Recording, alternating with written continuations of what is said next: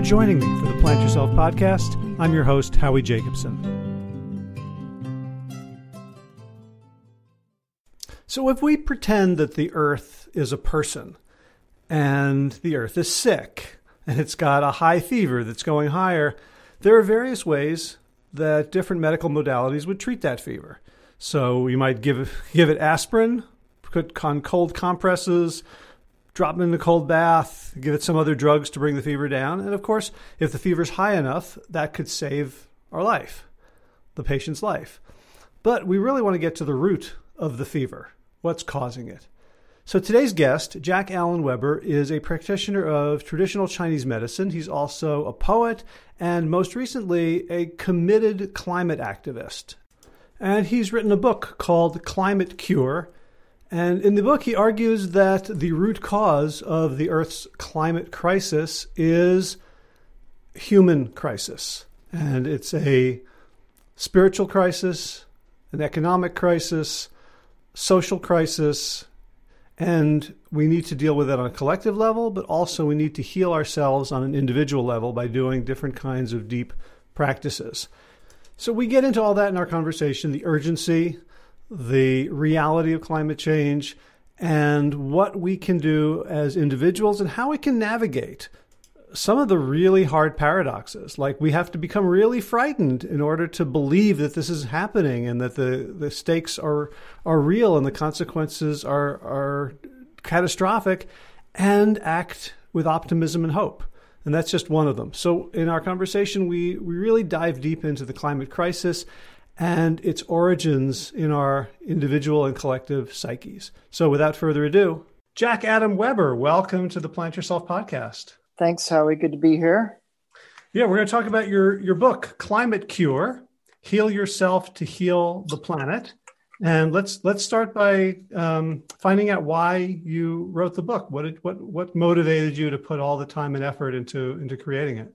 Um, I my my passion for the climate crisis grew out of my love of the natural world and and my love of natural medicine. So, uh, you know, as as a healer and and in the context of being a natural healer, I realized at a certain point uh, about ten years ago that um, that we had a much bigger problem on our hands than just um, human illness, and that the earth sort of became my my VIP patient, if you will. So that's it in a nutshell. And and how how how did you draw the line between treating individuals and and seeing the systemic root cause? Yeah, well, was it, was it a root cause? Was it that you were seeing individual sickness and realizing, oh, the individual is no longer the most useful unit of intervention, or like how how did how did you draw that line? Yeah, it's not. I mean, at first it was it was it was a bit of a line because I was just treating people for the most part, and I've always been an activist to some degree. But you know, the the, the line was distinct at first when I realized the extent and the the you know the extreme um, urgency of the crisis, the climate crisis, and so obviously now, I mean, because it's human beings that are destroying the planet, there has to be healing for humans and planet, right? That that relationship. There there isn't a line per se, but it's right. It's a it's a relationship that that needs healing, and I think that's what you know the heart of the book is about is is reestablishing these these crucial relationships. Okay, so so that, that jumps me into my big question. So. It seems like you're thinking there's some there's something misguided or missing about our current climate activism because I don't hear people saying we have to heal people and like I hear people saying we need to put you know carbon credits into place. We need um, exciting new technologies like you know aerosoling the environment or giant tubes or mm-hmm. you know changing this or that. But it's all they're always policy or technology. They're not about we have you know we have to heal people. So what's right, right, the, right. What what's missing in the way people mm. look at climate crisis in your view? Well, I think it's both and with what you just described, right? Um, I think there's certain technologies that that we can do without. Um, for example, AI, but that's a whole other rabbit hole. Um, so so the, the, the both and is that we need to work on our own integrity so that our actions in the world that we create has more integrity and at the same time we're in an acute disease process right so in the book i, I sort of differentiate between root root cause of disease and branch cause of disease and and branch cause of disease isn't any less urgent or important than root cause. So a lot of people just, you know, there's a big sort of meme and, and narrative in the the climate movement um, that we need to address the root cause all the time, and and it becomes a real polarized discussion. And to me, it's misguided in the sense that it's it's it's black or white thinking, right? So that oh, let's only address the root, and and in medicine, that's really not the way it goes. So if a patient is is critically ill and needs acute treatment like the earth does right now we have to address the acute issue and sometimes depending on you know the devil's in the detail of, of the particular configuration of the of the process we can address the root also. But right now you know we have to wisely balance i think the the the acute treatment and the root treatment. And the root treatment that I address in the book is, you know, reestablishing, you know, relationships, really working on ourselves, working through our pains, and you know, to stop projecting our shadow onto the world. But we also need, you know, a certain amount of technology, and because we created the problem with technology, unfortunately, it, it looks like we're going to need technology to to get out of this thing. So, you know, I think there's there's there's a balance and a kind of fungible balance of, of how much technology to apply and where and how to start just working on our own stuff so that we stop creating the same distress on the planet. Mm. Does that make sense? Yeah, yeah. So we're, uh, I'm guessing about three to four minutes into this conversation, which means mm-hmm. that anyone who was listening who is a climate denialist is has stopped listening and and they're and and we're doing this by audio only there's no video just because of technological challenges right now which means that we're not going to have the pleasure of of people's ig- ignorant uh, youtube comments um, call, calling for us to be um, publicly shamed or worse um, mm. but can you for people who like you know like the climate yeah it's a big thing i, I believe in it and I can go entire weeks without really worrying about it. Can mm-hmm. you kind of, I know this isn't sort of like one of your appendices, but can you kind mm-hmm. of give us like a, a, a, two minute, you know, dope slap about what the climate crisis is and how serious it is and mm. how urgently we should be taking it right now? Mm. um, I'll, I'll sum it up by saying it's it's extremely urgent. I, I think it's so urgent that I regularly well, first of all, I, I often also forget about the climate crisis, even though it's my passion and my work right now.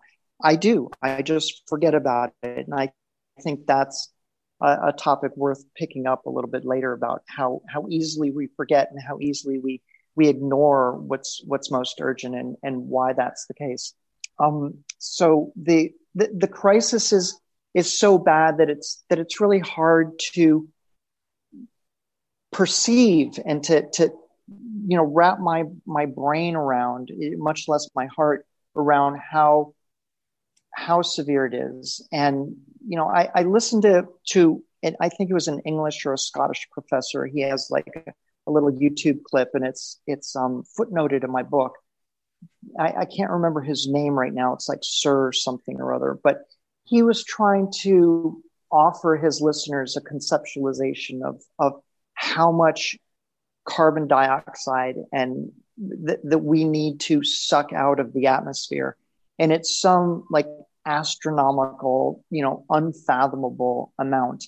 And so it's just one example of like how bad things are. And if you you know at the yeah in the appendix of the book i sort of i, I try to encapsulate the di- different categories of the crisis of the crisis like you know the, the, the melting ice the rising temperatures the droughts and floods the deforestation. And all of these are their own dynamics that influence one another, right? So we have these feedback loops, and they're like so many thousands of feedback loops now affecting one another. And it really, I mean, the, the bad part about that is like, yeah, we're spiraling down in a way. And and the, the the neat part about that is that it really shows us in real time like how connected everything is. And so, you know, all those all those topics, all those, you know, interrelated categories of the environment have so many issues going on with them right now. And and I'll, I'll just leave it at that for an overview. That it's it's unfathomable how crucial it is. Mm, right, but you know, like I'm I'm here. It's a beautiful day. It's actually cool for the first time in, in about a week. the it rained last night. This cloud cover today like yeah I, you know this is all sort of conceptualization but it's not mm-hmm. like you know it's not like we've lost our homes right? Right. Well you haven't i you, you haven't i i have. Yeah yeah that was that was my softball setup. Can you talk about okay. that yeah and you know i just want to i just want to comment on what you just said. Like you know i think that that's one of those biases right? Where our brains don't really grasp, or our minds, however you want to frame, you know, frame it, they, they don't really grasp, you know, what's going on. I think early in the book, um, you might have caught this piece that that I, I describe how the climate crisis is happening invisibly, like we see its effects, but our brains don't connect like a flood or you know a tornado or a hurricane to the greenhouse gases that are warming the planet, like causing all this disruption. Right. And evolutionarily, you know, we're, you know, our brains are geared towards like, oh, there's a bear charging at me and that bear can kill me. And that's, that's the cause of the threat that I'm experiencing. But when we experience climate disaster, like the events that I just described, we don't, our brains do not you know connect that and equate that with the actual cause of the threat. Does that make sense? Yeah. So yeah. so when you see the weather at your house like like the weather is part of the climate but but it's not it's not like all of it. So that so that that's another thing that puts us to sleep and why you sort of ask for a dope slap is because we need to keep slapping ourselves. We need to kind of keep acting counterintuitively and going out of our way to to wake ourselves up about how bad the situation is. Right. It's almost like our our our brains are not built. There was there was no evolutionary advantage when when our brains were evolving for us to consider giant systemic slow moving systems. Right. Right. Yeah, I mean precisely. You know that. Yeah, and that, and that's one of the most insidious you know parts about the climate crisis is that you know a lot of people don't pay attention because we're really not geared to pay attention and and most of culture you know with all the stresses that we have anyway like who wants to go out of their way to stress out more right and and so what i try to share in the book is like is reframing that like we can pay attention to these things that are that are that are you know scary and, and quote unquote bad. Um, and the experience that we have the emotional experience that we have in the face of these these bad things we, we can actually leverage those right? So so really appreciating the the dark side of life and the dark side of ourselves and the and the difficulty in life. You know rilke my favorite poet used to always you know preach you know staying close to difficulty. And and that's just really counter counter modern and it's especially counter american. Mm. yeah because you, you could also say like me spending six years to get a phd is also like there's nothing in my brain that uh, evolutionarily supported that kind of effort. Right? But, right. but somehow i was somehow i was able to do it. Right um, that that right. that simply being predisposed to thinking another way is no excuse at this point. Mm-hmm. Yeah, can you talk about your your your personal experience? Because I think you know, it's it's like you know, in my world, I guess in your world too, like people only go for healing when they've gotten a diagnosis or when somebody they love drops dead. It's like we, you know, we need this the scare to shake us out of our complacency. So something clearly, right. you know, I don't know if you were complacent before that, but, but I think the story can help other people as well. Like what what what how'd you lose your house? Oh wow. Um well, I, I lost it to the lava. So I, I, don't think there are many people that can say that, um, which is probably a good thing. But I was living on the big island of Hawaii and I built my home in Lava Zone 2 and thought I'd be relatively safe. And I had originally planned to build a much smaller house than I did. Not that I ended up building a big house per se, but um, yeah, but the lava came in 2018 and, and none of us thought that it would get to where our farming community was. But it did. And it, it buried our entire community. It took out hundreds of homes. It filled in Kapoho Bay, which is a real gem in Hawaii for anyone that's ever been to the southeast Big Island. And that lava flowed right through my property and neighborhood. It was like ground zero for, for the lava flow going into the ocean, and it and it filled in that bay, you know, a, a mile out. So mm-hmm. there's a there's a mile of new land where I lived, and and my property is is under about hundred feet of lava right now. How how much um, warning did you have? I I had plenty of warning. I mean that the lava had already started erupting um, uphill, and so that was going on for weeks. And I I would be at my property, and I could you know go out you know the the you know in into the onto the land there and just look up at the sky and it was orange and and um, you know the the sky was lit up and, and that went on for weeks and then there was this huge earthquake that came. I think it was a 6.9 and and my knees were shaking after that and i decided to evacuate. And then there was a mandatory evacuation after that. Hmm. so was there a moment when you were like this thing that can't happen is happening? Yeah. Yeah. Yeah. I, I, I still have that. I still can't really grasp that it happened. Um, it's it's a really weird thing. I think that's the case with trauma sometimes and when we experience big losses and you know i think a lot of people listening today can relate to um, you know losing big time. And and i think there's certain things that we just never quite really get over or can fully grasp. And that's that's certainly one of them for me. Hmm. And can you draw the line between uh, the volcanic eruption and climate change? Because I'm, I'm not sure I understand. In what sense? Like how, how does one how did how did how did climate change um, affect the, the the eruption, the lava flow, the extent, the distance? You mean like geologically?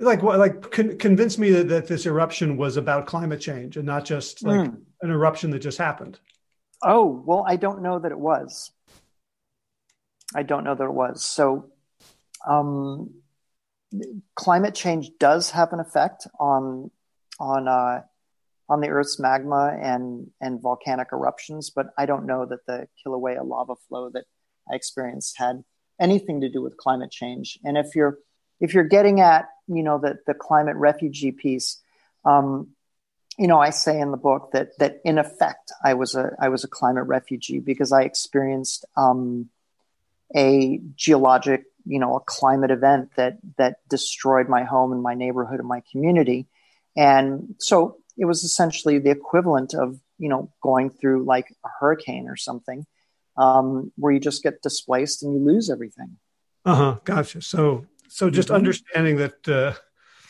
that the, the earth can can shake us like fleas. Yeah, that thing is possible. Mm-hmm. Gotcha. So one of the like one of the central recurring uh, frameworks in the book is your your um, work as a Chinese medicine healer. Yeah. Right?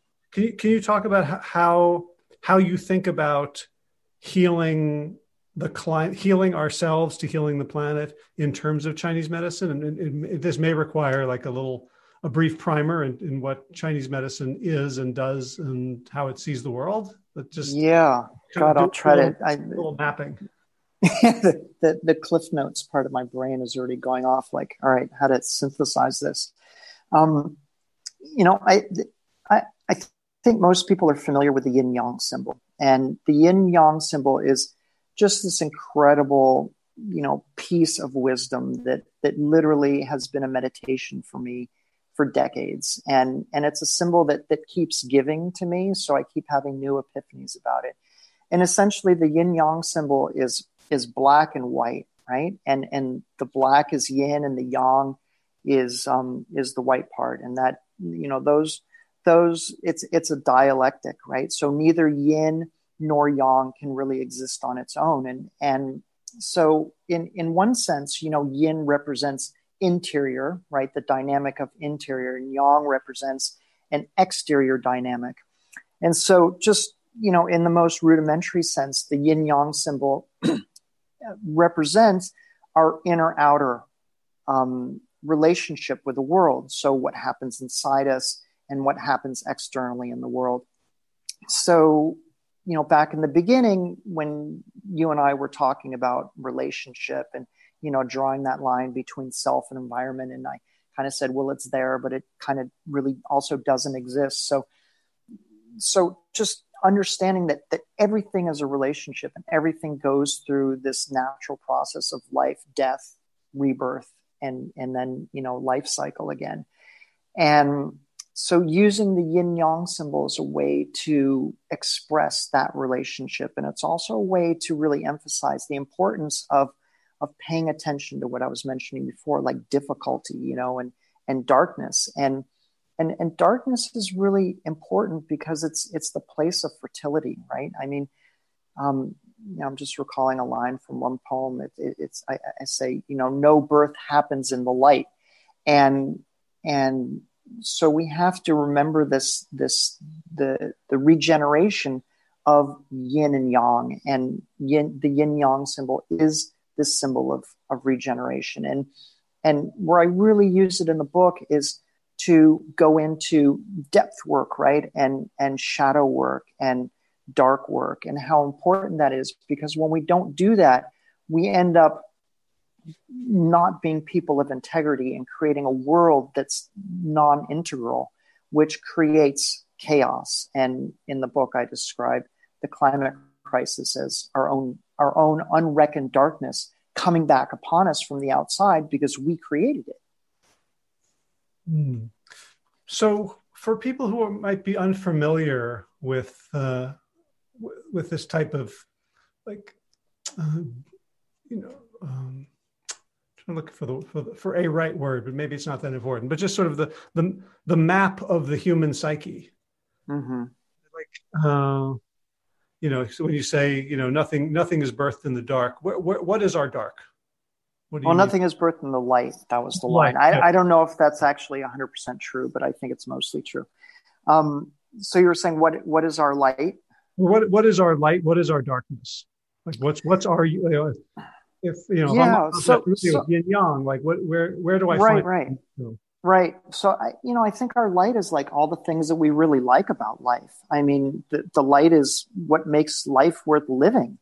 So if there weren't life i mean if there weren't light i mean life wouldn't really be worth living. And sometimes we have to go through a period of darkness and and you know we I, paradoxically i mean it's all about paradox right? The light and the dark we have to embrace that darkness in order to get more light sometimes. And, and our darkness are the things that we want to avoid, the things that we don't want to pay attention to, um, the things we want to be in denial about. And that's, you know, unless we pay attention to, to both of those, we, we end up in trouble. And that's what the yin yang symbol says. It's a circle, right? And that circle is kind of a, a symbol of perfection as well, right? And it's always in flux around a certain amount of balance. And so, um, paying attention to the things that are good and pleasurable and light and happy uh, versus you know the things that are that are not that is is crucial. And in our culture and in the world today it's primarily uh, a yang oriented culture right? We just we want to do what's pleasurable we want to do what's fast we want to do what's easy and we want instant gratification. And that is not the way of wisdom. It's not the way of yin yang um, and what that ends up creating is is severe imbalance so that yang becomes much stronger than yin and yang is heat yang is energy yang is activity and so it's no wonder we have sleep problems right? I mean like almost everyone i know has sleep issues right? Like that's a yin issue because our nervous systems are so sort of jacked up that you know we can't get to sleep well and we have you know, I mean, global warming, climate change itself is a, is a heat issue, right? It's a combustion issue. So, and we're burning up the, the quote unquote resources of our planet, you know, another combustion issue. So does that, does that sort of respond to that well? Yeah. So, so, um, it's almost like, you know, so if, if we were in another universe and we were too, you know, imbalanced with too much yin, we would be freezing or something, or or we'd yeah, be no, no, exactly. Yeah, like like yin yin is cold and coolness, and yang is is warmth and heat. So that's correct, and you need you need that balance. And mm-hmm. and a lot of Chinese medicine, right? I mean, when you you know, as a as a clinician, is is balancing you know heat and coolness in the body, you know, damp dampness and dryness, and and and finding harmony in that. So so that kind of brings me back to what you were saying be, before that that interior exterior relationship you know vis-a-vis chinese medicine is you know chinese medicine looks at the internal environment of human beings as an extension of the outer environment. So what happens in the outer world is what happens inside of us. And and that we're we're always subordinate in a sense to that ultimately subordinate to the external world right? That um, you know so so we're, we're we should be humble towards nature and and chinese medicine is a relatively gentle way of creating internal environmental harmony. And so just that in itself is literal and it's also a metaphor for creating external harmony right? So that's what i look at in the book. And instead of going through like you know what foods we should eat or um, you know lifestyle habits per se i i kind of take a unique view and and look at it in an emotional sense. And they're you know they're yang emotions and they're yin emotions. And the yang emotions are are you know, for the most part ones that are that are pleasurable. Um, and and the yin ones are, are not so pleasurable. And and and I and I do that because I've really I think over the decades you know through studies and experience and you know practice really realize how much our emotions guide our actions and our decisions. And that's also um, you know some of the pioneering work of antonio damasio a, a, a neuroscientist who has shown that you know a lot of our decisions are made we think we make them consciously but they're actually already starting in an emotional sense inside of us. And so the, the emotional shadow work is to kind of get into our own terrain to unearth it and to make something fertile and beautiful and sort stuff out and work through our pain so that so that our decisions are better. Mm. so in other words when we have these emotions whether and, and you know you, you mentioned like yang, yang typically are the more pleasurable ones but one of those is anger right? Which exactly. Which can be, you know i've experienced it as pleasure. I've also experienced it as pain. Yeah. uh, in, in yeah. myself. We say when, whenever we're not in touch with it in some way, we are what projecting it outward. We're like we're making messes with it. Like what what mm-hmm. happens when we're when we're not fully responsible for our emotions and responsive to them? Yeah, well, I think there's you know the dynamic of projection and displacement, and and we project you know we project onto others and onto the world you know the ideas and the patterns and the, the habits that are that are not not really helpful. And then we displace onto the world the violence of our unreckoned emotions. So um, so for example you brought up anger. You know if we if we haven't you know worked with our anger integrated our anger vented our anger gotten down into you know some of the grief behind our anger you know that's that's violence. I mean ang- unreckoned anger shows up as as violence primarily. And we just you know that happens like in the most common sense when you know someone just goes for a time without addressing issues or even in an intimate relationship when when issues aren't really you know tended to. And then they build up and then you just have this outburst. You have a terrible argument. And um, and it's explosive right? And so the the idea is to to pay attention to and to tend you know the the the darker side. And, and i don't want this to be confusing for people because anger is a yang emotion but you know it's also a difficult emotion. That's why i said largely before. But um, you know anger is part of the wood element which is also part of creativity. Like the energy of the wood element is really creativity, newness, new beginnings, and and so that's usually a pleasurable thing. Um, I won't go down the rabbit hole of, of anger and why that's all you know associated with that. But anyway, so so that's what happens. You know, projection and displacement, and that's why I advocate and I give lessons and I you know teach in the book like how to deal with these difficult parts of ourselves so that we can be different people. You know, we can be more effective and we can create a better world. Mm. So it took me um, probably 42 years to find out that I had problems with emotions. Really, really, it took me 42 years to find out that I actually had them. what? And and then it's been you know, and I'm now 56, so it's been a 14 years of of working with them, and it's pretty it can be pretty lonely work because the world doesn't really understand. And you know you talk about also all various different types of bypassing. Like you know i i luckily hit a crisis where i couldn't keep going the way i was going. But mm-hmm. it seems like and it seems like sort of as our our, our society may also reach that crisis. Mm-hmm. um like where where does where does this come from? Like i'm sure like no no species that evolved could have evolved with such a sort of terminator psychology. You mm-hmm. know what I mm-hmm. mean? Like mm-hmm. we have to, we'd have to be more resilient to to trauma, to intergenerational strife. Like what happened to us? Hmm. That's a big question. Um, how can you like distill that that that question maybe into a more specific you know yeah what's what's the you know like i i look at other animals and mm-hmm. they like you know classically like a, a, gazelle in africa gets chased by a lion and it escapes it shakes for a while and then goes back it, it, it, mm-hmm. it achieves an emotional equilibrium mm-hmm. uh, lions who discipline their cubs they can you know they go back to being cool with each other humans seem to have this capacity to compound trauma from one generation to another to, to, mm-hmm. to such an extent that we're we're spiraling into killing our planet because right. because we don't know how to deal with it. I'm wondering. I mean, first of all, maybe the question doesn't even matter. Like, how did we get mm-hmm. here? Like, you know, mm-hmm. maybe we just pull out the arrow. We don't wonder who shot us.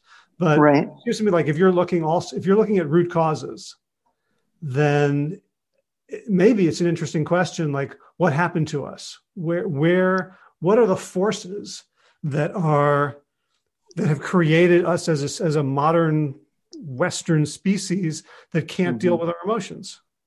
Yeah. Well we're complex beings and and you know I, I think to pull a piece out of what you said you know just just the trauma piece i think is really important. And I mean, there are people now that are that are promoting, you know, the idea of trauma as as like the cause of the climate crisis, and I definitely think that's a piece of it, and I I discuss that in the book. Um, but you know, we I, it's a, it's a complex inquiry, and I you know I, I I guess my brain is still going back to like you know how did this happen, and you know I think part of it is that we you know to to sort of you know skip over a lot of the details of how and and to look at what. I mean we have we live in a traumatized culture. I mean the way that we've set up the world the way that we've set up our economy the way we've set up um, our relationships is is just it, it's it's a traumatic setup. And and that relates back to i think something we were talking about earlier just the relationships that we need to restore. And one of those relationships is to ourselves, right? And working on our own trauma, you know, and and what what's really helpful for working with trauma is is the support of others right and also the support of the natural world so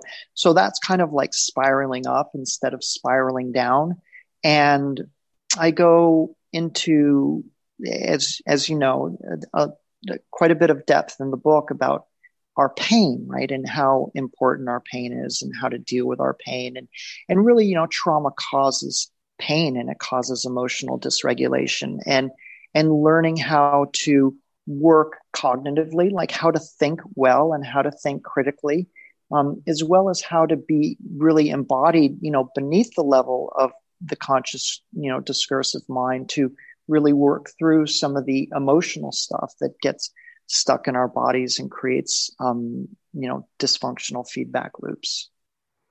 Right.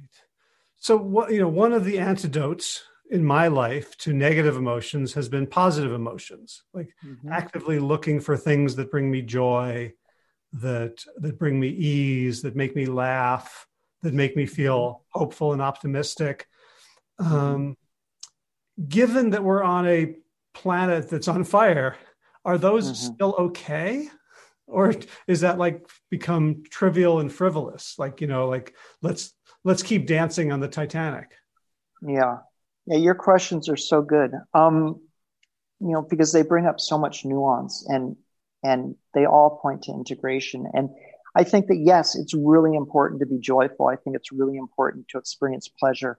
You know, back to the yin yang thing, it's like, you know, life is meaningless if we don't, you know, have pleasure. And that said, you know, sometimes we have to go through stints of of being largely in the darkness. And and I would say that right now, we are largely in the darkness. We don't, a lot of people in Western culture don't recognize that we're in the darkness, but we are squarely in the domain of yin and the darkness. And part of the problem is that we don't realize it, right? So, and, you know, let's face it, most people are just not going to want to play along and do the game of life unless they have some of their privileges and pleasures. So, it's it's important on a practical sense and you know just in terms of you know working together towards the goal that that we need to get to which is creating a, a habitable future and and also um, it's it's important for our own work. So I, I used to say something like you know when you go through the dark night of the soul when you go through a deep stent of grief work for example which i outline in the book when you go through you know tough times where you're squarely in the darkness and and you go through that to to to eventually birth more light right? Like like we mine more light from the darkness by going through a process of transformation there so that you know during that time i mean it's really helpful to be able to, w- take a walk in the woods you know or cuddle up with your your lover or your dog or you know whatever it is and that to have you know sensual um sensual relief and and enjoyment um, the, the problem is getting addicted to that, right? It's like, oh, I'm just going to keep being pleasurable and experiencing pleasure um, while denying the things that I really need to tend to. And I think that's where it's a problem. And then, and, and it's a problem personally, but it's also a problem collectively because when we do that collectively as a culture, so much of so much goes into the shadow, right? So much untended difficulty goes into the shadow and then that shadow kind of builds this this pressure over time and then it explodes right it explodes and we're experiencing a lot of that shadow coming out now in the pandemic and the polarizations we're seeing. So yeah i'll, I'll leave it at that.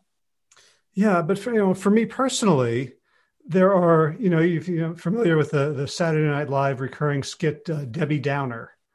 Mm-hmm. Who you know this character who no matter what happens can find out what you know can express what's wrong with the situation like oh you mm-hmm. know it's a beautiful wedding oh but are those you know those aren't recyclable or whatever and just you know has the knack right. of bringing everybody else down to the point where no one wants to be around her and i feel a lot of that energy in myself mm-hmm. So whenever you know, whenever anything's like, oh, pretty good, like you know, so in my world of uh, sort of plant-based nutrition, someone comes out with, hey, here's a new way to make fake meat that tastes even better, and I'm like, yeah, but it uses this or it, uh, it's GMO or like whatever, whatever. The, you know, it's not even whether it's I'm right or wrong. It's just that I had this impulse, mm-hmm. and I can feel how unhelpful that is. Mm. And at the same time, I resist like these sort of um, I think you you you, know, you refer to so like enlightenment zealots, like the people who are just relentlessly positive about like oh, mm-hmm. oh life is so good and and uh, you know and, and I look at those people and a lot of them are very successful, very wealthy, mm-hmm. and they have every reason to think oh life is so good, mm-hmm. and like I find myself ping ponging or yo yoing back and forth between those two attitudes and you know so when you use the word integration it really tugs at my heart mm-hmm. to say like boy i would love to figure out the integration of this sort of you know relentless positivity which, which definitely has its strong points mm-hmm. and this you know critique of everything which is definitely mm-hmm. necessary but mm-hmm. both of them leave me in a place that feels um, disconnected mm-hmm yeah, I was smiling when you were saying that because when you're de- describing that that that tussle that you have, I was like, oh, good. How are you? You're integrating yin and yang there, and you know, I I hear you. And if I if I could just speak to that a bit, I'd say that you know I think a balance is important, and I think it's just as important to tend to happiness and to shut out darkness to enjoy happiness and to give yourself a break and to give the world a break and to give people around us a break and really to be able to embody happiness as we do as as much as we do darker more difficult um, experiences. So i think that both are really important. And you know just pinging back to to what i was sharing before i think that things become a problem when when they're out of balance. And i think collectively we've come to a place where we have shoved too much under the rug or under the carpet, right? And we've shoved too much into shadow. And so when that happens, it's like we have to swing the pendulum back into really going into the darkness and and unearthing what's there and reconciling things because we've shoved it away for so long. I mean, it's it's like anything untended. If you leave anything untended, when you go back to it, there's going to be a lot of work to do and you're going to have to you know clean out the closet or the rat's nest you know that that formed in your engine you know? I, I just had a rat go into my engine last week. Um, you know you yeah so you, you have to go and and tend to that. And so that's what i was saying before. It's like you know in the anger discussion we were having you know to to tend towards the emotions tend towards the anger anger tend towards these tend these things regularly so that they don't build up like that. And you know, another term that came up when you were speaking is the idea of toxic happiness, right? Or toxic positivity. And I think toxic positivity is that which doesn't acknowledge the the negative. Mm. Right. So and and I think like ping, like ping ponging back and forth is like why can't that just be normal, right? I mean, going going into negativity and criticism like you were mentioning, but but using skillfulness like like when to make a certain comment, right? Or when to criticize something and when to just sort of let something go and kind of, you know, checking our our compulsion to be negative or and by the same token, checking our compulsion to be positive all the time. I don't think either is ultimately um, the most helpful. Right. So, you know, I, I work with individuals. Uh, we work on mostly personal habits, and which immediately in the work I do leads to really deep stuff. Right. Mm-hmm. Um, most people who work on habits tend to work at the level of cognition and behavior. So you you, you mm-hmm. write about you know cognitive behavioral therapy and and mm-hmm. depth work. And I mm-hmm. started doing the cognitive stuff and found it in, inadequate. And so I shifted to the depth work and kind of felt like, well, the cognitive stuff is like fluff and it's um, it, it's almost like it's you know it's right wing psychology and depth stuff is left wing psychology. Mm-hmm. And in the book, you you talk of an integration. And mm-hmm. just for me personally, like you know, if someone if someone is um, you know can't stop eating, and the mm-hmm. cognitive approach would simply have them question the voice that mm-hmm. said, "No, you must eat this junk food now." Mm-hmm. And I want to explore in you know in sort of depth what is what are the physical sensations, the emotions, the constellation of reality that's brought up while you're experiencing this voice. Can you tolerate the feelings and sensations and get very very away, far away from cognition? Mm-hmm. And you talk yeah, like where does the voice come from? yeah, I don't even I don't even do that, but just like if you can't you know, if, if the voice is something in your body, right? Mm-hmm. And if you can't uh, be with your body, you will mm-hmm. never be able to master your behaviors because you're mm-hmm. always going to be running from something. But you you mm-hmm. talk about the usefulness of both, which intrigues me because mm-hmm. I feel like I, I, may have thrown out some some cognitive baby with with the bathwater. right. Um, well, I I used to feel the same way as you do. I I was not into CBT and cognitive work at, at all, and I had the same feeling. I was really turned off by it. I thought it was superficial. I thought it was just like behavior, you know, modification. And I was into depth work um, because I wanted to, you know, sort of rearrange the the blueprint of of who I was. And you know this is this is a, a, a, vulnerable topic for me and i'll just be transparent and vulnerable about it i i, I mentioned in the book that i i went through a breakdown i had a um a, a nervous mental like total breakdown a number of years ago um i have an anxiety disorder which is you know ocd and ocd kind of popped up in my life unexpectedly in a way i had never experienced it before and I didn't know what the hell was happening to me. I was in Hawaii, I was on my farm, and I totally fell apart. I went into a deep depression. Um, it was terrible. I went into treatment for it. And part, ironically, part of what got me deeper into that depression and worsened my anxiety was my trying to heal myself with my therapist, mind you, at the time, um, who didn't really have a sense of what was going on with me, even though he was a PhD and well experienced. But I started digging, right? It's like, oh wow, I must have, you know, unresolved childhood stuff that's that's left, and that's why I'm experiencing all this anxiety and this, you know, blah blah blah. And um, and I ended up digging myself into a much deeper hole by trying to do the depth work while I was having experience for which the depth work was not the appropriate therapy.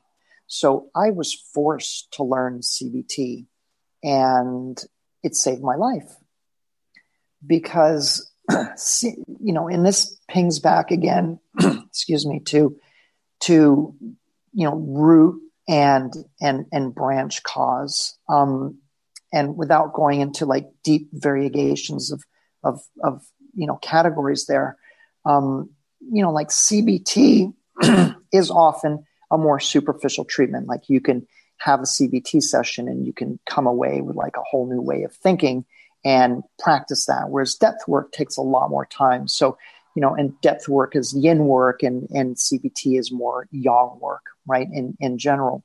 And so it was really helpful for me to, to learn CBT because I had to regulate my anxiety my anxiety was caused by obsessive thoughts and worries that I was having.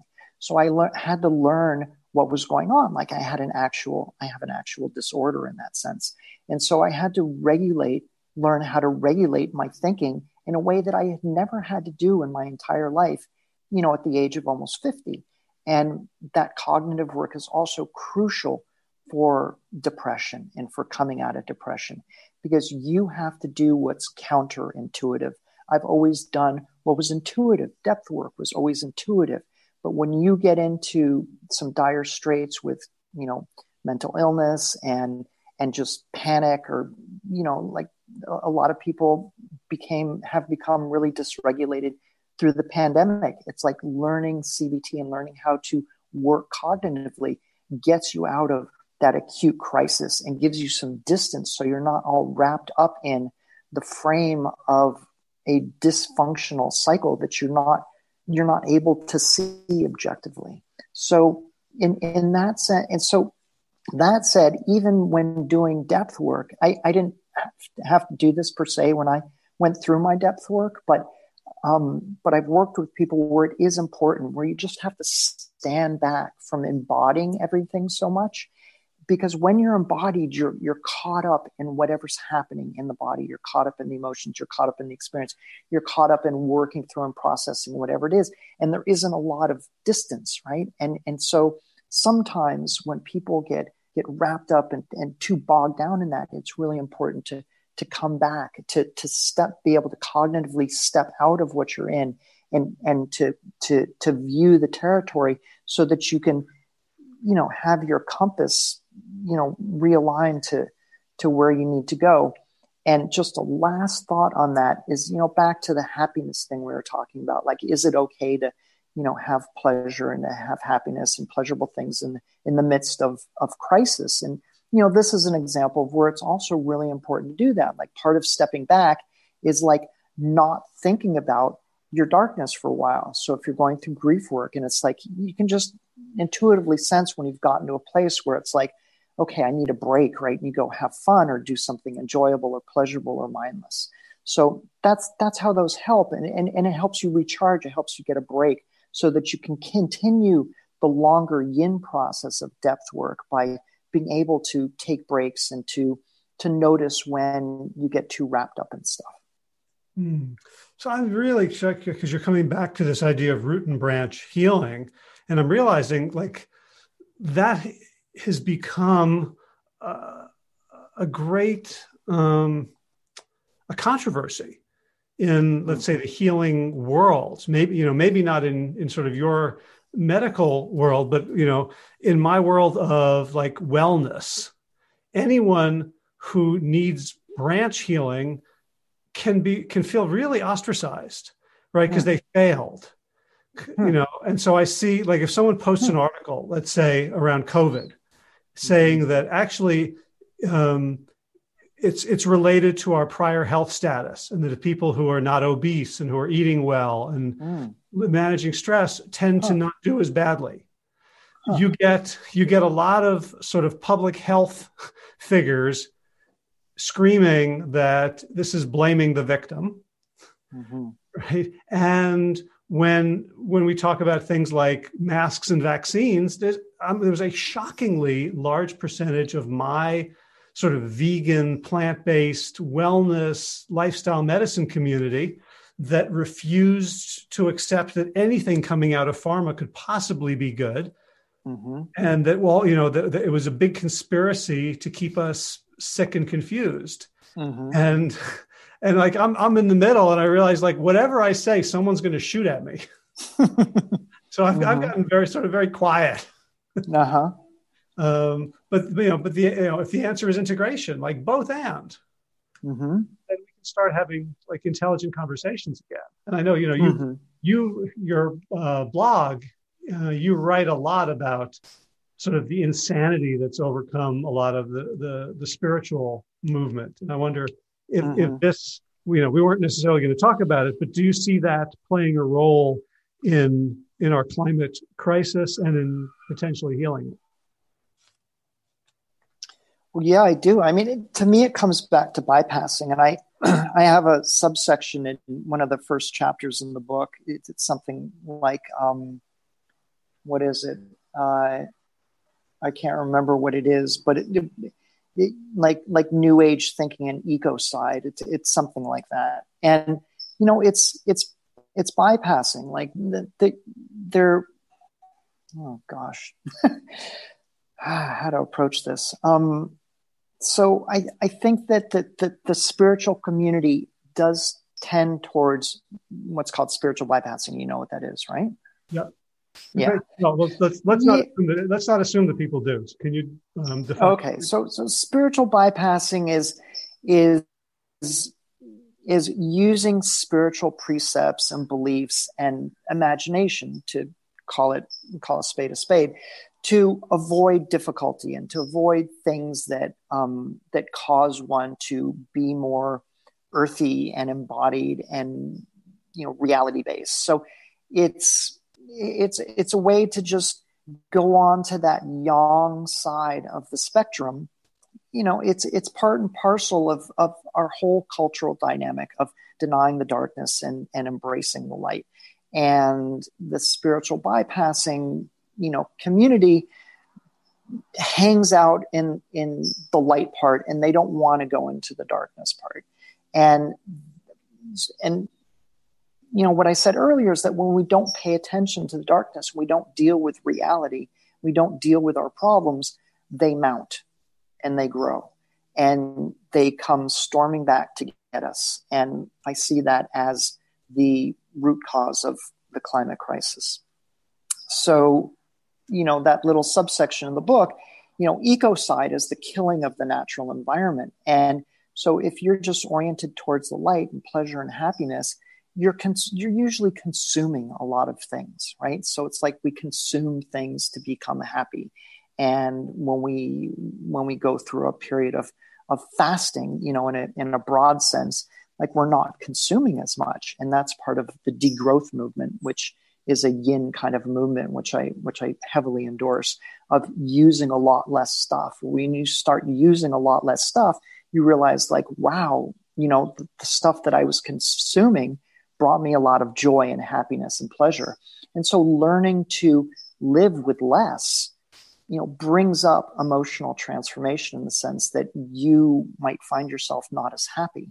And so that's why learning to to to be more deeply fulfilled versus superficially happy is so important for addressing the climate crisis because it requires us to degrow and to have less. And, and people don't want to do that because it brings up emotional challenges of feeling like deprived or less than or you know sad or depressed or whatever and it's like we got to make friends with that stuff you know and find out how to you know reframe having less into you know having more of the things that really sustain and fulfill us mm, yeah because i remember many, you know a bunch of years ago probably 10 years ago um, we you know i had you know, sort of youngish kids at home so i got to be a little bit of a dictator and i was like we are not going to contribute to this you know environmental crisis we are going to take shorter showers and we're going to and we mm-hmm. we actually started like when there was a bath, I would have like five gallon buckets and we would use the bath water to flush the toilet. And, you know, we got our, we got our, um, our energy consumption, our Duke energy bill was down to like $24 a month. Like I would walk around literally like turning off lights after people. Mm-hmm. And after, after a while, like somebody came to visit and he's like, you guys are living in misery. and like the world isn't changing. Like nothing, like nothing you're doing is, going to ha- going to have the slightest impact, mm-hmm. except you're making yourselves miserable. And I was like, mm-hmm. yeah, but but but but but you know, like mm-hmm. What's the, you know what's the solution? Like you know, I don't I don't want to like say, oh well, we're just going to consume because because the problem is so much bigger than me.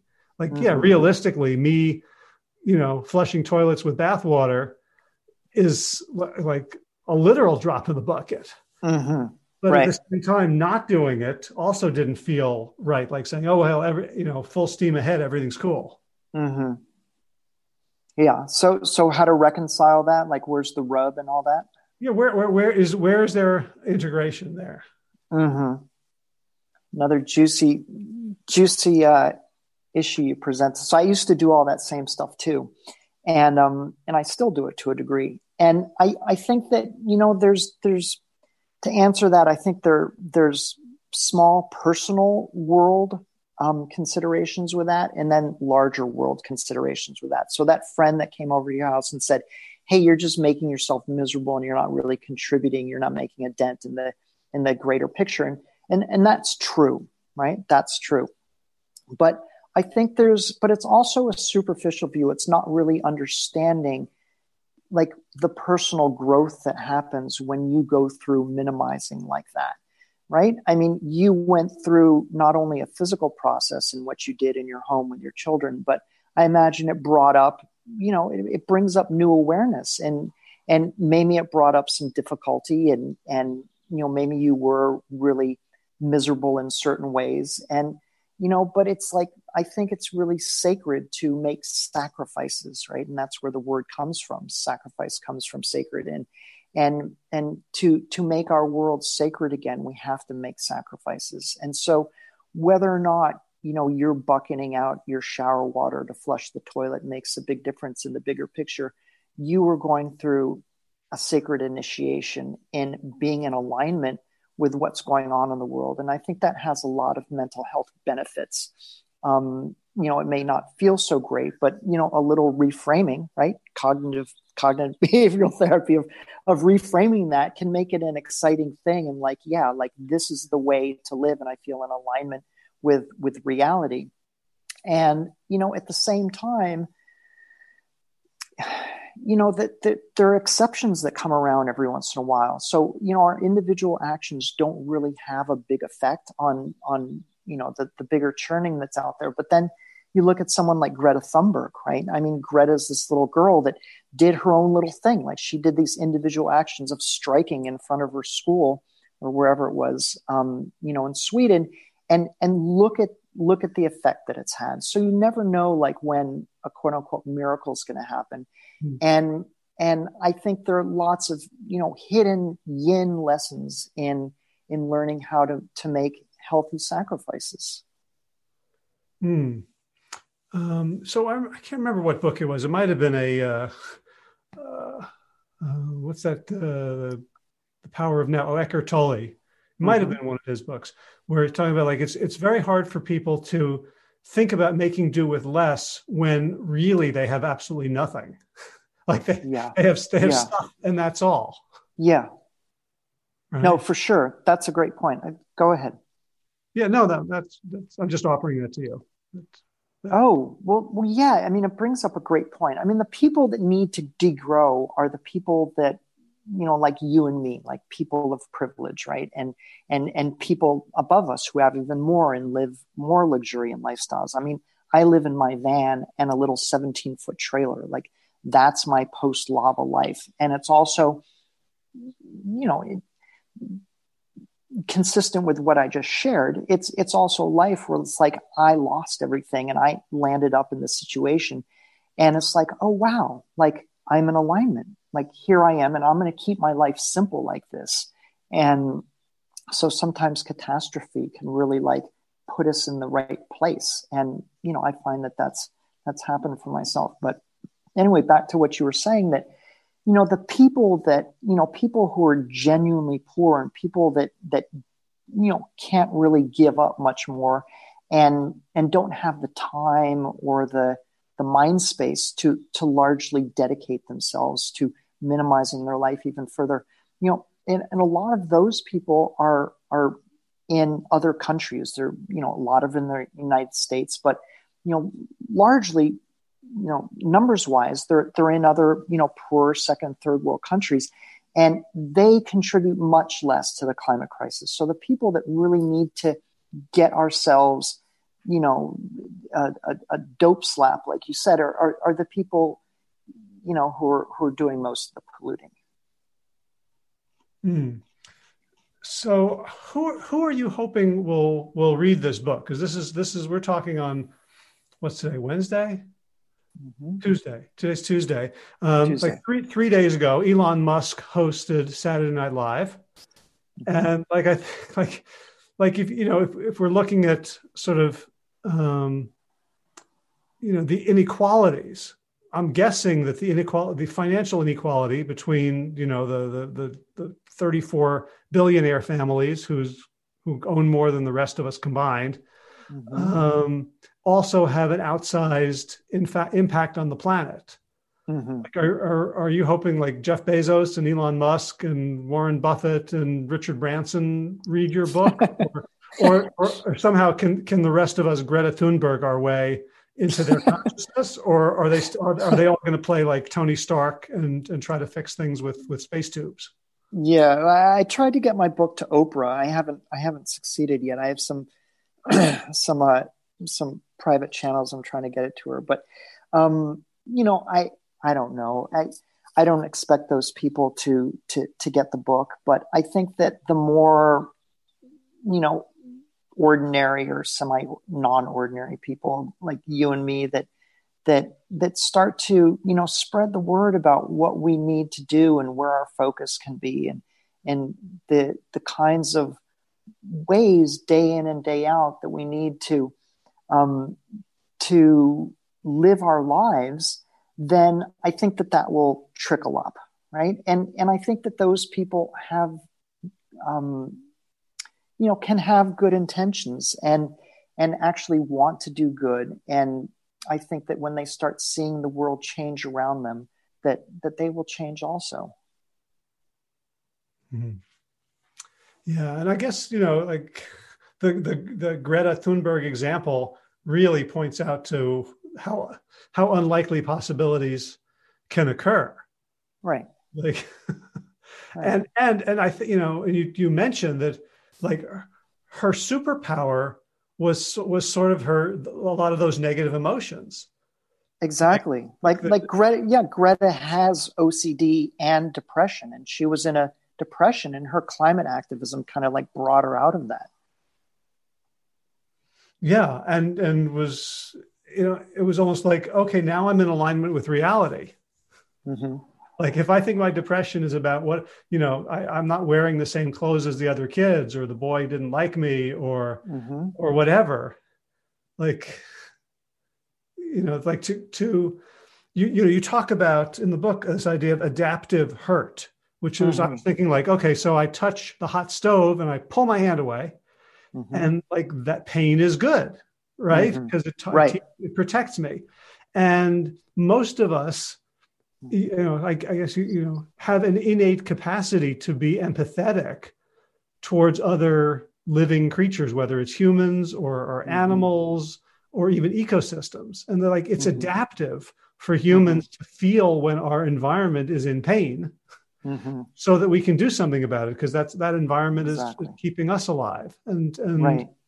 you know, so if, if, it's like you know i feel like there's such deep grief in all of us whether it's mm-hmm. acknowledged or not and and not paying attention to it and denying it and try, medicating it or distracting it away mm-hmm.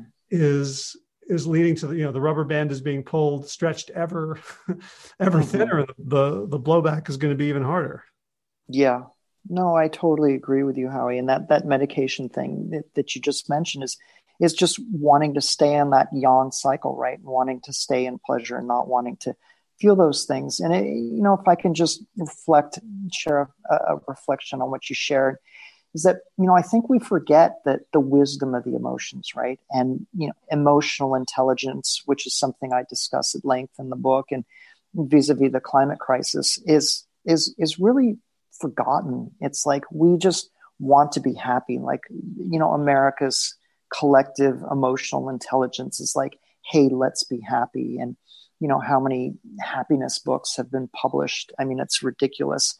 So, like, that's that that's sort of like most of our emotional intelligence. And we forget that that that our emotions are a, a, feedback mechanism, right? I mean, they're our interface with the environment so that when when we feel grief or when we feel remorse and we feel um, guilt and anger and fear, even anxiety, you know, hopelessness. I mean, these things are cues.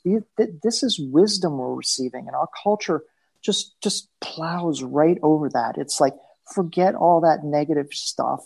You know, let's just be happy and let's create the American dream and the good life and prosperity. And, you know, I, I call it rate. I think in the book I call it raiding the pantry. You know, it's like we've been raiding the pantry for since the Industrial Revolution, and and and it is now catching up with us. So it's it's like you know, and you and I have talked about Steven Pinker, and that's one of my criticisms of him is that he, you know, he's he's toxically positive to me, and he's a positive psychologist. And his what what bugs me about him is he's he's so ignorant or apparently ignorant of the yin side of things, of the dark side of things, of the sacrifices we have to make. And and he just touts modern society and capitalism and progress and human ingenuity without looking at its dark side. And and that is not that is not a slogan of our times. It's not a slogan for our times. Um, so you know, reclaiming the the the intelligence in our emotions and and paying attention to them and creating a culture where emotional intelligence is is is valued and held sacred so that we can live in balance and and and heed and act in accordance with the cues that are in in our own body which which are our interface with the natural world mm. so there's so much here so obviously people need to go get your book climate cure and and and read it and and really study it as a you know as a a course in mm-hmm. in self-reflection and, and growth. Can you until until people run to their local bookstore or order it online and, and get it can you give people like one thing to do? Because you know your chapters have exercises in them mm-hmm. journaling or this or that. They're in you know in uh, in offsets is there something that you think like every, everyone listening could benefit from just taking five or ten minutes and doing like right now when they uh, stop listening? Yeah um you know it, it's it's hard to pull one thing out but but maybe i can give a, a, a short menu um, concisely of, of things that people can do and just you know pick one or or pick more. Um, you know i think that that one that, that the first one that comes up really is an is an action thing. And it's and it's try to get involved with your local government.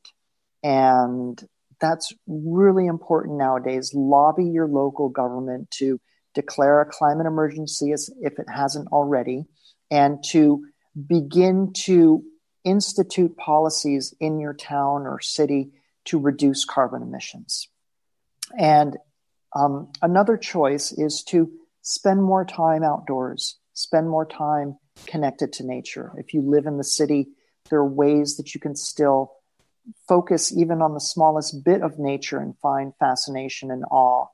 Um, and you know i have some exercises for that in the book another thing you can do is just begin to pay more attention to your emotions especially when you feel badly about something and try to tolerate just one or two seconds more five seconds more of something that feels bad instead of covering it over with something positive um, and and the last choice would be to begin to connect with others and to sit in, you know, find groups of people where people are talking about meaningful things and speaking from the heart and really connecting with one another um, to start building a sense of community and support.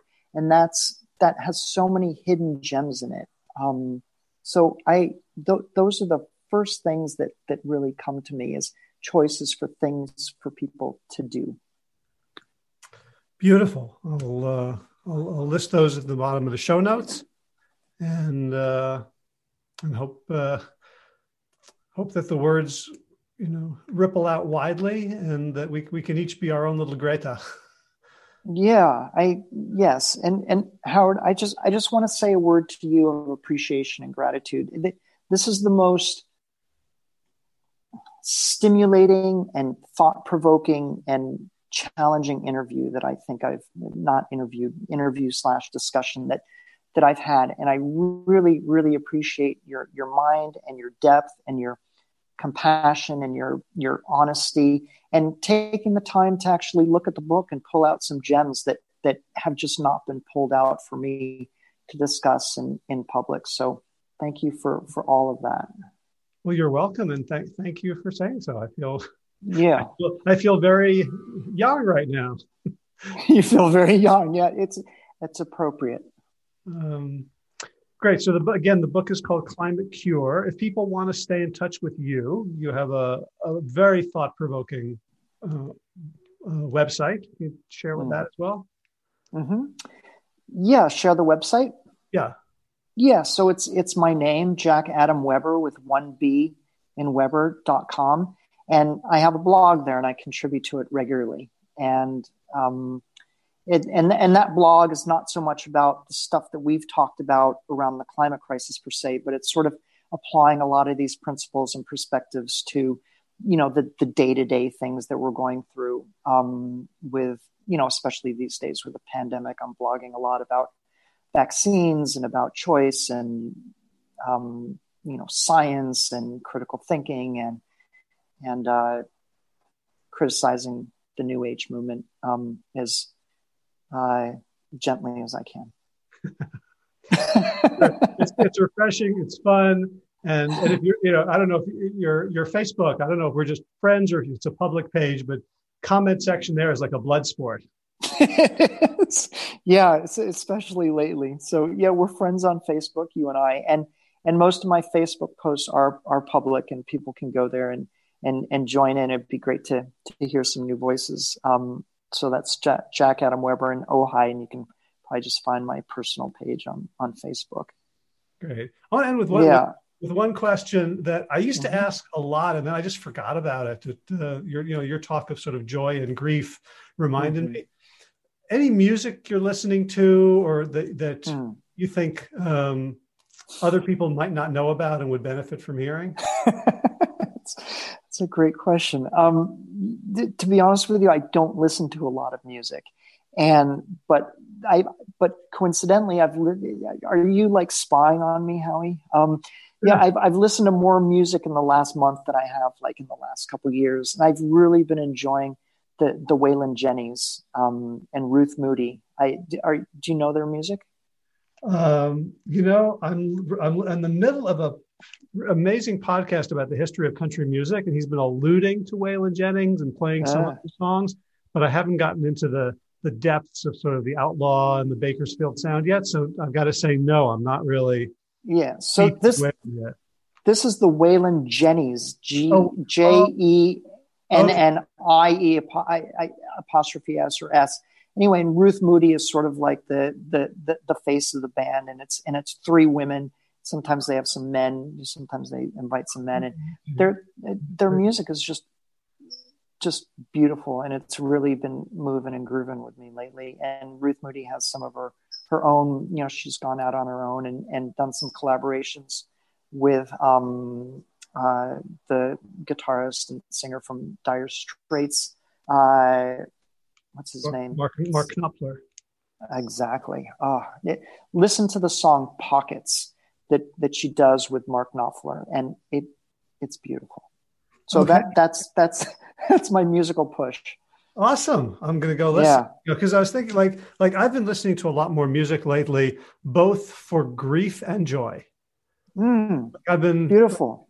Because you know, music is like the key that can, mm-hmm. you know, put me there where, wherever the Definitely. there is. Yeah, yeah, and and and her music and the Wailin' Jennys music, you know, spans the spectrum. I mean, it's it's so heartfelt and that it's it just touches me very deeply. Great, it's beautiful to listen to. Thank you. I'll, I'll yeah, you know, I'll add some links for for people to discover it as well. So, Jack right. Adam Weber, thank you so much for writing this book, for being so thoughtful in mm. uh, and generous in, mm. in your uh, in your advocacy and activism mm. and for taking the time today. Yeah, you're you're welcome, and and thank you. And I I would love to do this again. It's it's just yeah, it, this this has been tops for me, and and thanks for being you and and contributing so much to it. Yeah, well, you know what? If the climate crisis gets solved quickly, we'll find something else to talk about, and if not, we'll come we'll come back to this. Yeah, I, I hope that's the case. We can talk. We can have a whole podcast talking about music. okay. We, we, yeah, we, we we will have earned hanging out in in the Yang stage for for a whole hour of a podcast. Wow. Okay. I can I can just taste it. So yeah. again, and uh, I'll talk to you soon. All right, Howie. Talk to you soon. Thanks. Take care. All right. If you want to follow up um, with some of the links to see Jack's book, you can find all the show notes at plantyourself.com slash 466. You should also check out jackadamweber.com to see more of the offerings and work that he does. All right, so what's going on here? Garden news. We had um, a cream sauce with basil from the garden the other night. It was sort of a, a soba Alfredo with this green uh, tofu, cashew, uh, Bragg's, and uh, nutritional yeast sauce, but uh, tight, brightly tinted green from the basil in the garden. And the blueberries did not ripen. We were away in uh, in Oregon for ten days, and I was hoping that they would uh, hold off until we got back, and they have done so. So it's been pretty cool, and it's overcast today. So um, it looks like we're going to get our blueberries around the usual time, around uh, mid June.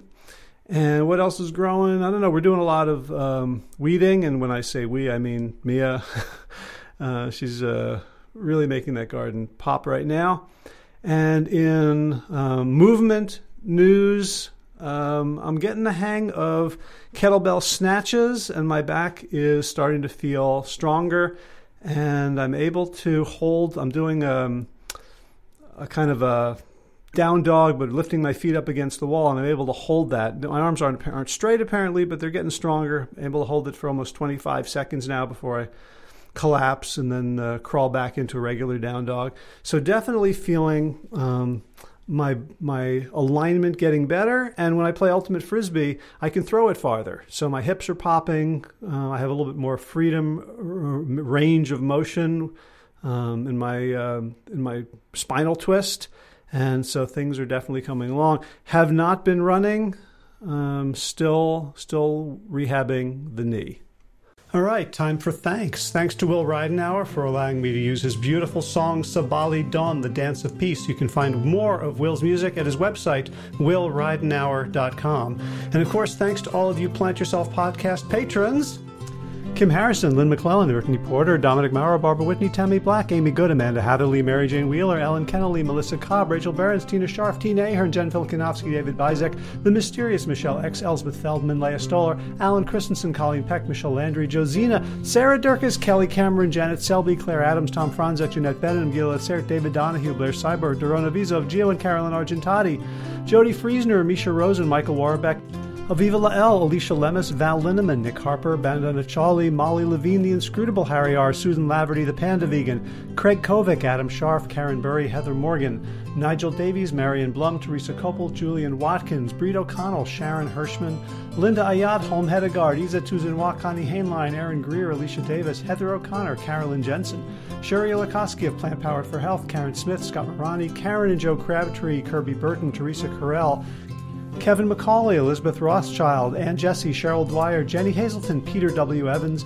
Dennis Bird, Darby Kelly, Laurie Fanny, Linnea Lundquist, Emily Iconelli, Levy Wallach, Rosamund McAtee, Dan Picorni, Stephen Leenan, Patty DiMartino, Mike and Donna Kartz, Deanne Bishop, Billbury Elf, Marjorie Lewis, Trisha Adams, Nancy Sheldon, Lindsay Bayshore, Gunmarit Hagen, Tracy Gullidge, Laura Heaton, Meg from Mama Says, Stacy Stokes, Ben Savage, Michael Kay, David Hughes, Connie Rogers, Claire England, Sally Robertson, Paranganchi. Amy Daly, Brian Tourville, Mark Jeffrey Johnson, Josie Dempsey, Karen Schmidt, Pamela Hayden, Emily Perryman, Allison Corbett, Richard Stone, Lauren Vaught of Edible Musings, Aaron Hasty, Sean Owen, Sagar Naik, Erica Piedra, Danielle Roberts, Michael Lushton, Sarah Johnson, Catherine Floyd, for your generous support of the podcast. That's it for now. As always, be well, my friends.